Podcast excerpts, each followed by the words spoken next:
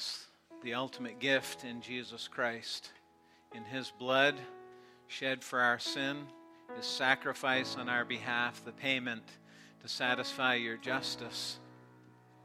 We know that you are holy and we are not. And yet, because of Christ, we can, we can be a part of the family. We are accepted. We are loved.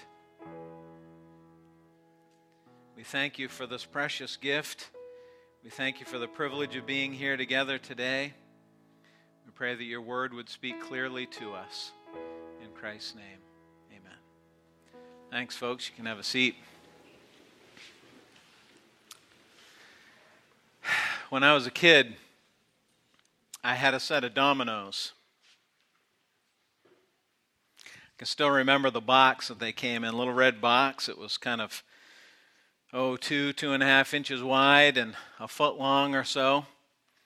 I remember loving to take that box of dominoes and, and I would set them up in a line, of course.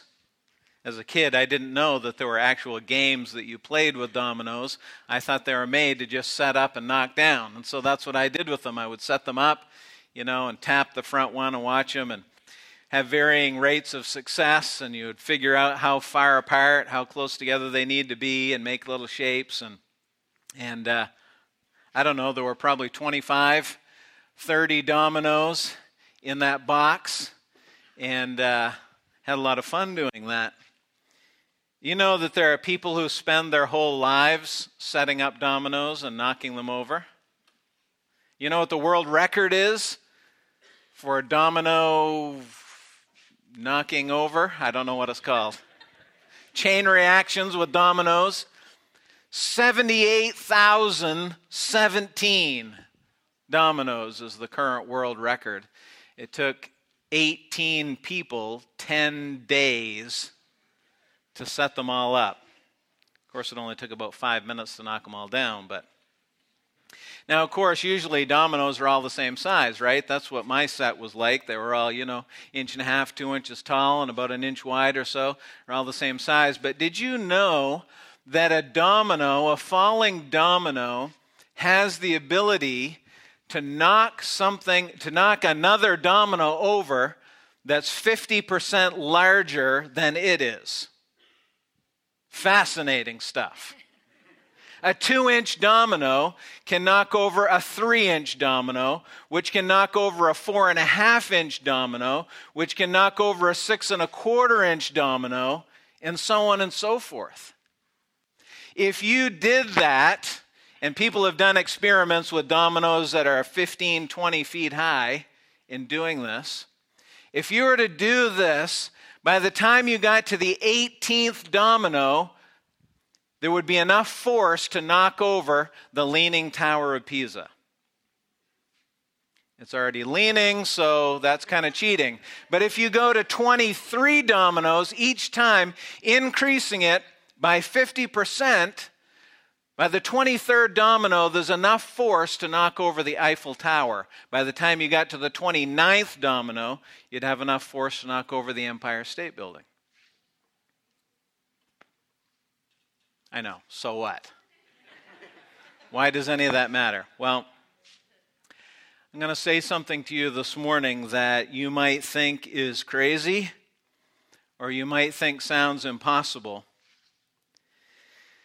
But I believe that all of the massive problems of this world can be solved. All of the racial tension in this world, all of the social injustice, all of the poverty in this world can be solved.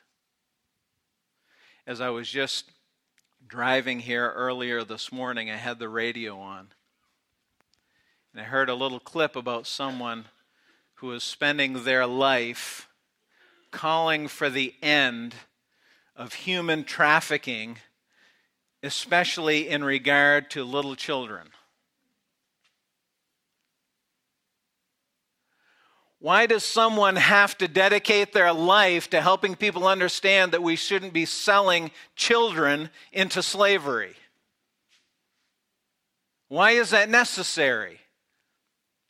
Because we live in a selfish, evil world. But all of those problems are solvable.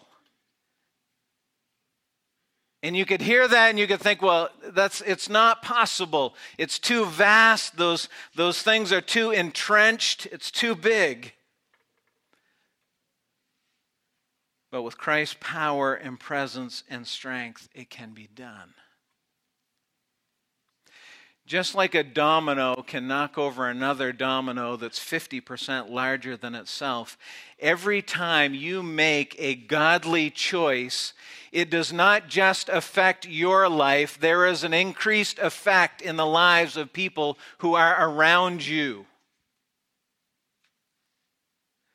One of the lies that our society tells us is this one you live your life however you want because it's your life and it doesn't matter and it doesn't hurt anybody else. That's a lie.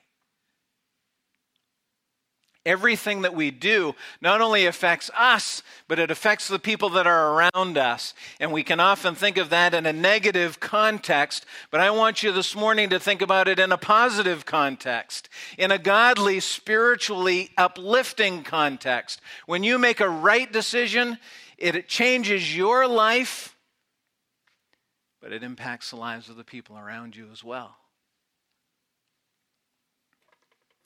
And we chip away at the pain and the sin and the evil in this world. And it may not look like much. When you knock that two inch domino over and it knocks a three inch domino over, you're saying what? Whoopee! Who cares? But by the time that 23rd one goes and you see the Eiffel Tower fall on the ground, you know you got something, right? Things start happening sometimes that we never even know about. And the way that we choose to live reverberates into the lives of those that are around us. Well, this passage this morning in Colossians 3 is about changing our perspective it's about looking up and out instead of down and in. And as always, we're answering the question what does it mean to look like, or what does it mean rather to be in Christ? I want you to consider this fact this morning, or this statement that because we're in Christ, we refocus our entire lives. That's what Paul is going to talk about here in this passage. So let's look and see what God has to say through Paul. We're going to break this section down into four bite sized chunks here so we can understand it this morning. First of all, I want you to see Paul's thesis in the first two verses. If then you have been raised with Christ, seek the things that are above where Christ is, seated at the right hand of God. Set your minds on things that are above not on things that are on the earth. This is Paul's thesis. You know what a thesis is, right? A thesis is a statement or a theory that is to be proved. So, this is Paul's statement. Paul is saying, since Christ has saved us, the focus of our lives should be good things, pure things, godly things. This is a change of focus because we're used to doing our own thing. We're used to taking care of things for ourselves and doing the things that we want to do. Paul says we need to seek the things that are above. That is, search for them, inquire after them. It implies some effort.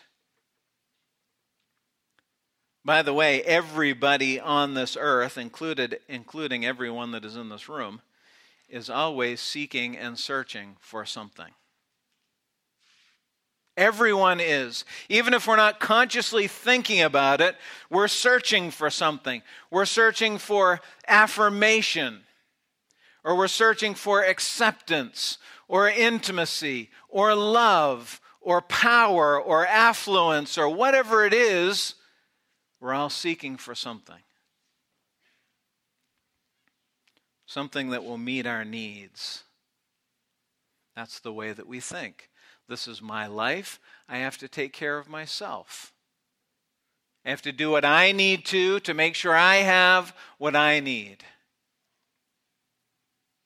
And Paul's saying if we're in Christ, we need to refocus, not on ourselves, but on things that are above. He says, Set your mind on these things. That is, understand them, think about them, because we're in Christ.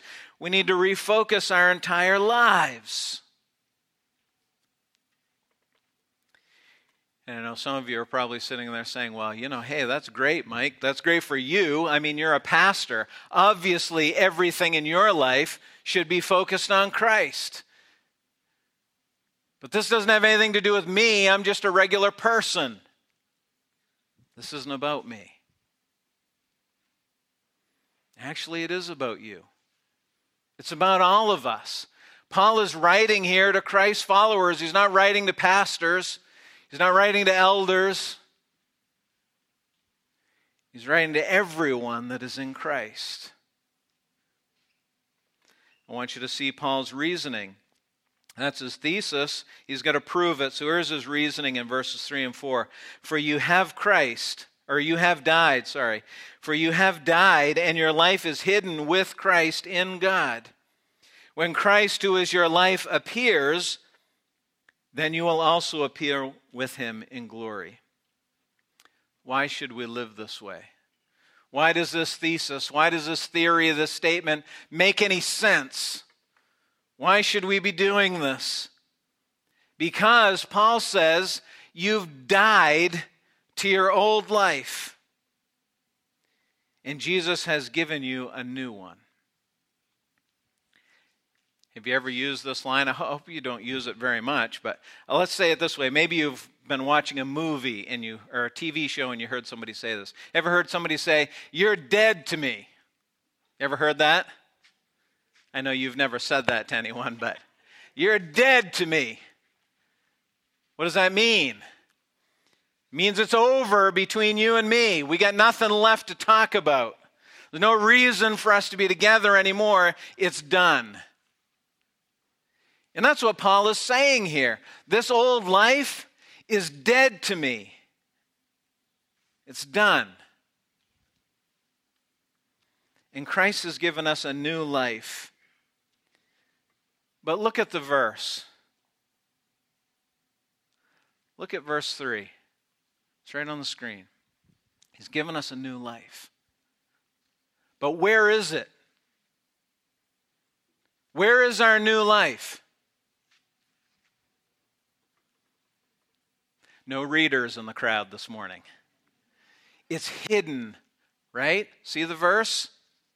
For you have died, and your life is what? Hidden with Christ in God.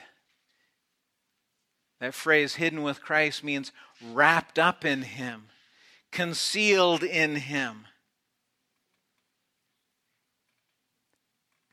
Have you ever been at this point in your life as a Christ follower? For those of you who know Christ here this morning, have you ever been at the point where you know that you know Christ, you know that you're a Christian, you know that you believe in God, that God exists, the Bible is true, and all that stuff, but you're really, really miserable?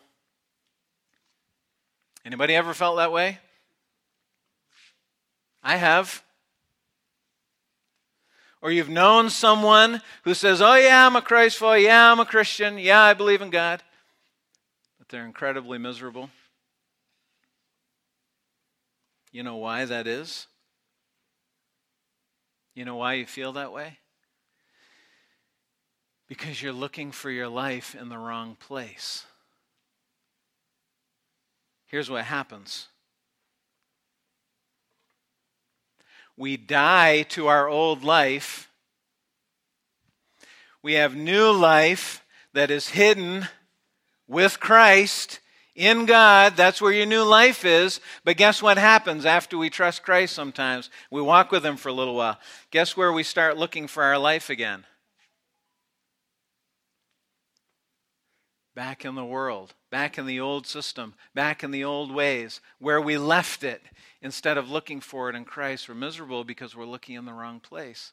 Paul says your life is hidden with Christ in God. And if we focus on the old life while we're supposed to be living in Christ, we're going to be miserable. We're not going to be able to find it. And we're going to ask ourselves, why am I doing this? Let me ask it this way. Have you ever said, yeah, I'm a Christian. Yeah, I'm a believer. Yeah, I believe in God. I believe in the Bible. But why am I doing this? You ever done that before? Why am I still doing this? Why am I still trying to do what's right?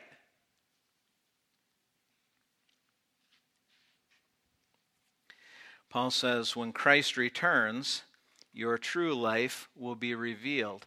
My friends, listen to me. I have no doubt, absolutely not one shred of doubt, that when Christ returns, when we are, as John says in 1 John 3, with him, and we see Christ, I have not one bit of doubt that we will know that it has been worth it. Whatever it is that God has called us to do in this world, though no one join me, still I will follow. The cross before me, the world behind me, no turning back. It will be worth it. This is what we've been living for. But of course, right now, we can't see all that. And that's where faith comes in. We're frustrated because we're still trying to find our lives in this world. And I have to tell you this, guys, that this kind of hybrid, halfway Christianity is found nowhere in God's Word.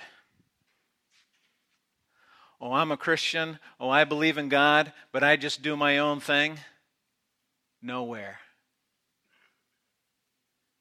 When we see God's people in His Word, when we see the Christian life described in His Scripture, in the truth, it's the whole way, it's everything, not just part way. Well, what is our response to be? Look at verse 5. Here's the Christ follower's response Put to death, therefore, what is earthly in you sexual immorality, impurity, passion, evil desire, and covetousness, which is idolatry.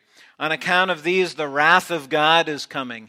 In these you too once walked when you were living in them, but now you, put them all, you must put them all away anger, wrath, malice, slander, and obscene talk from your mouth. Don't lie to one another, seeing that you have put off the old self with its practices and put on the new self, which is being renewed in knowledge after the image of its creator. What is our response? What should we do? Paul says there in verse 5 we should put the old behaviors to death. Put the old motivations away. This is a conscious effort to make the choice. The choice to refocus our entire lives and live in a way that reflects who God wants me to be. You see, the first thing there in Paul's big list is sexual immorality. There are three or four times in, in Paul's letters where he makes lists like this of behaviors that have no place in the Christ follower's life. And this word is in every one of those lists that's translated here, sexual immorality. It's really, it's a broad word. And it literally means, if we go down into the meanings of the root words, it literally means selling off your purity. He's talking about adultery. He's talking about lust. He's talking about any kind of sexual activity outside of marriage. And impurity, uncleanness of our hearts and our minds and our mouths, evil desires and covetousness and then he says, all of these things are idolatry. See, the problem is that when we engage in these things, we're following our own desires instead of God's desires. And so, who is the king? Self is the king. It's King me instead of King Jesus in my life. It's idolatry. In verse 6, he says that God, because of his holiness, is going to punish sin one day. Because of this, the wrath of God is coming. Verse 7, he says, This is the way that we used to live, again, referring to the past and the change that is necessary. In verses 8 and 9, he says, But now everything is different. Put these things away from you. The picture here, the word that is used in this passage, is the word for taking off a set of dirty clothes. I made a big mistake yesterday at about 11 o'clock At the height of the heat and the humidity, I decided it would be a good time to mow my lawn. And I have a 12 year old push mower and a lawn that has a lot of side hills on it. About every 20 minutes, I had to find some shade and sit down and drink a bottle of water. At one point, I didn't know if I was going to make it. I came inside when I was done and I said, I am spent.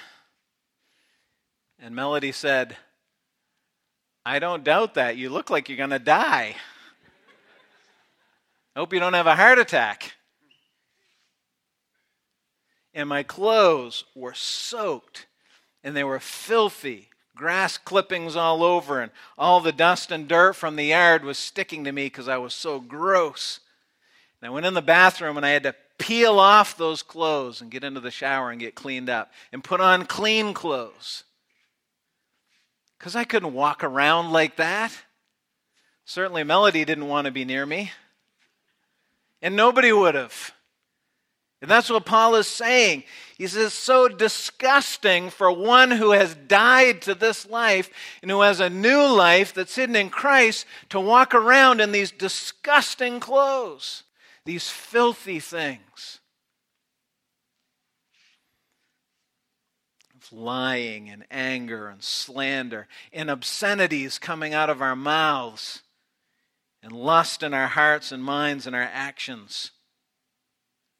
Verse 10, he says we need to put on a new set of clothes, a new way of living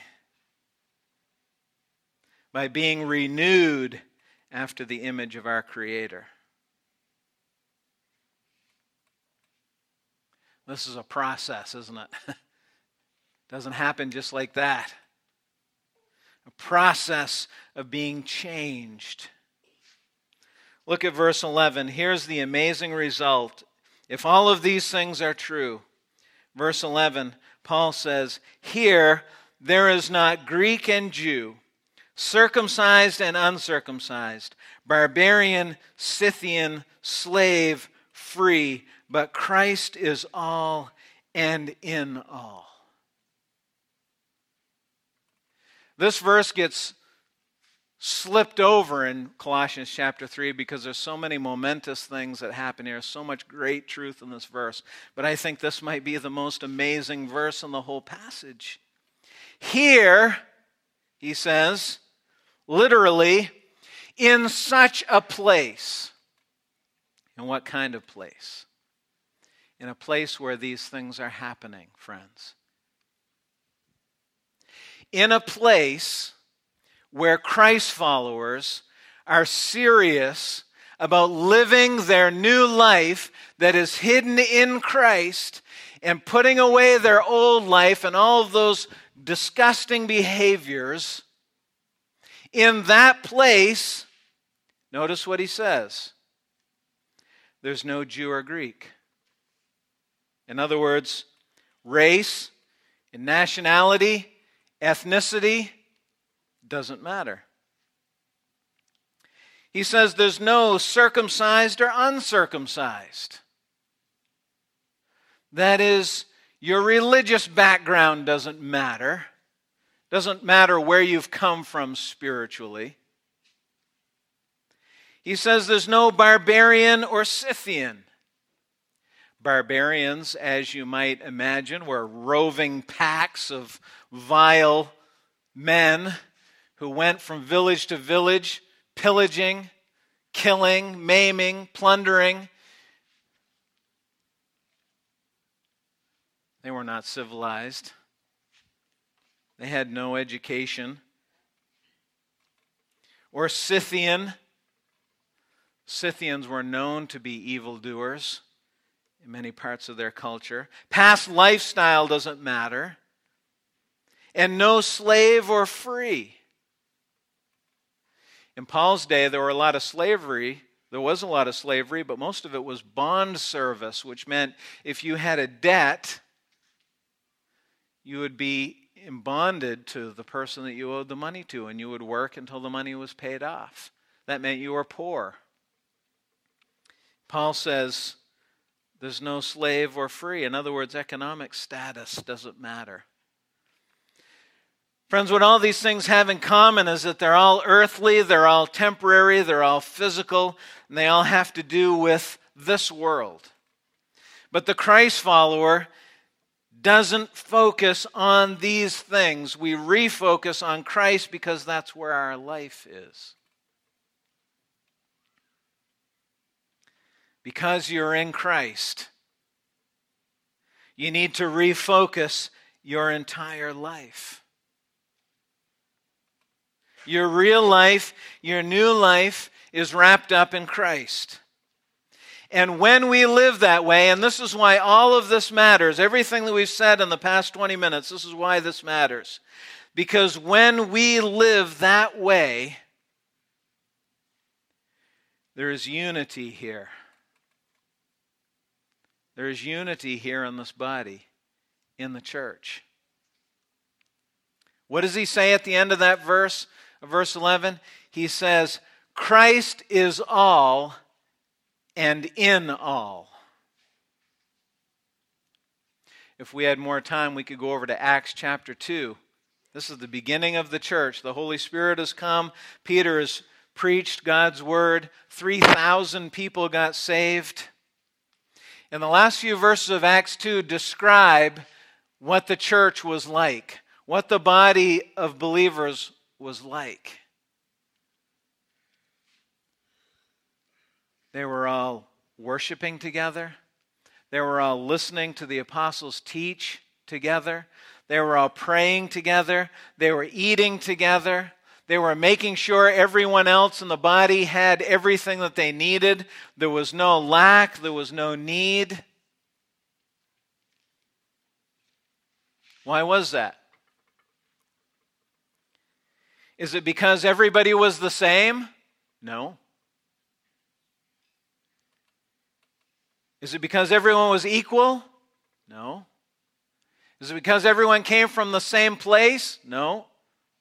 Because everyone had the same nationality? No.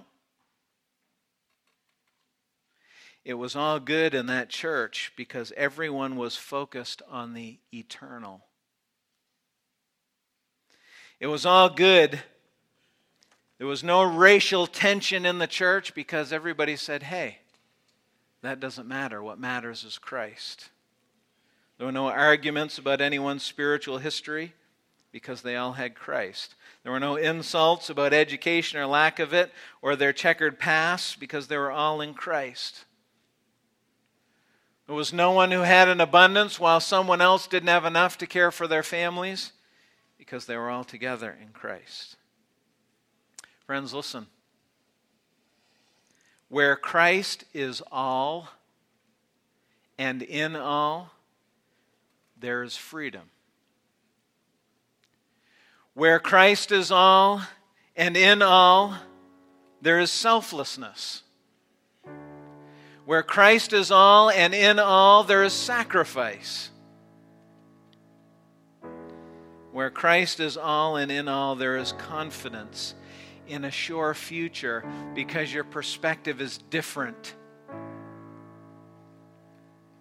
You're not clinging and clutching and grasping. You're not fighting and clawing and scrapping for everything that the world has to offer. You're not too busy to help someone who has need because it's okay if you spend one less hour working. You don't decide not to help someone financially because you're worried about having 20 more bucks in your pocket. You're not worried about speaking the truth to someone who needs it because of what they might say, because you know that what matters is in eternity and not here. You know there is something far better to come. But you can only live that way if Christ is all to you.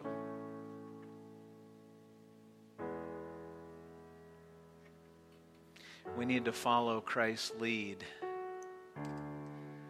That's what Christ did when he came to earth, right? Had no home, had no possessions, No, nothing. He just had a task, a mission to share the truth with as many as possible and then to sacrifice everything for us. When we live that way, my friends, none of these other things matter because our focus is eternity. We are embracing eternity. We are considering eternity and not the here and now.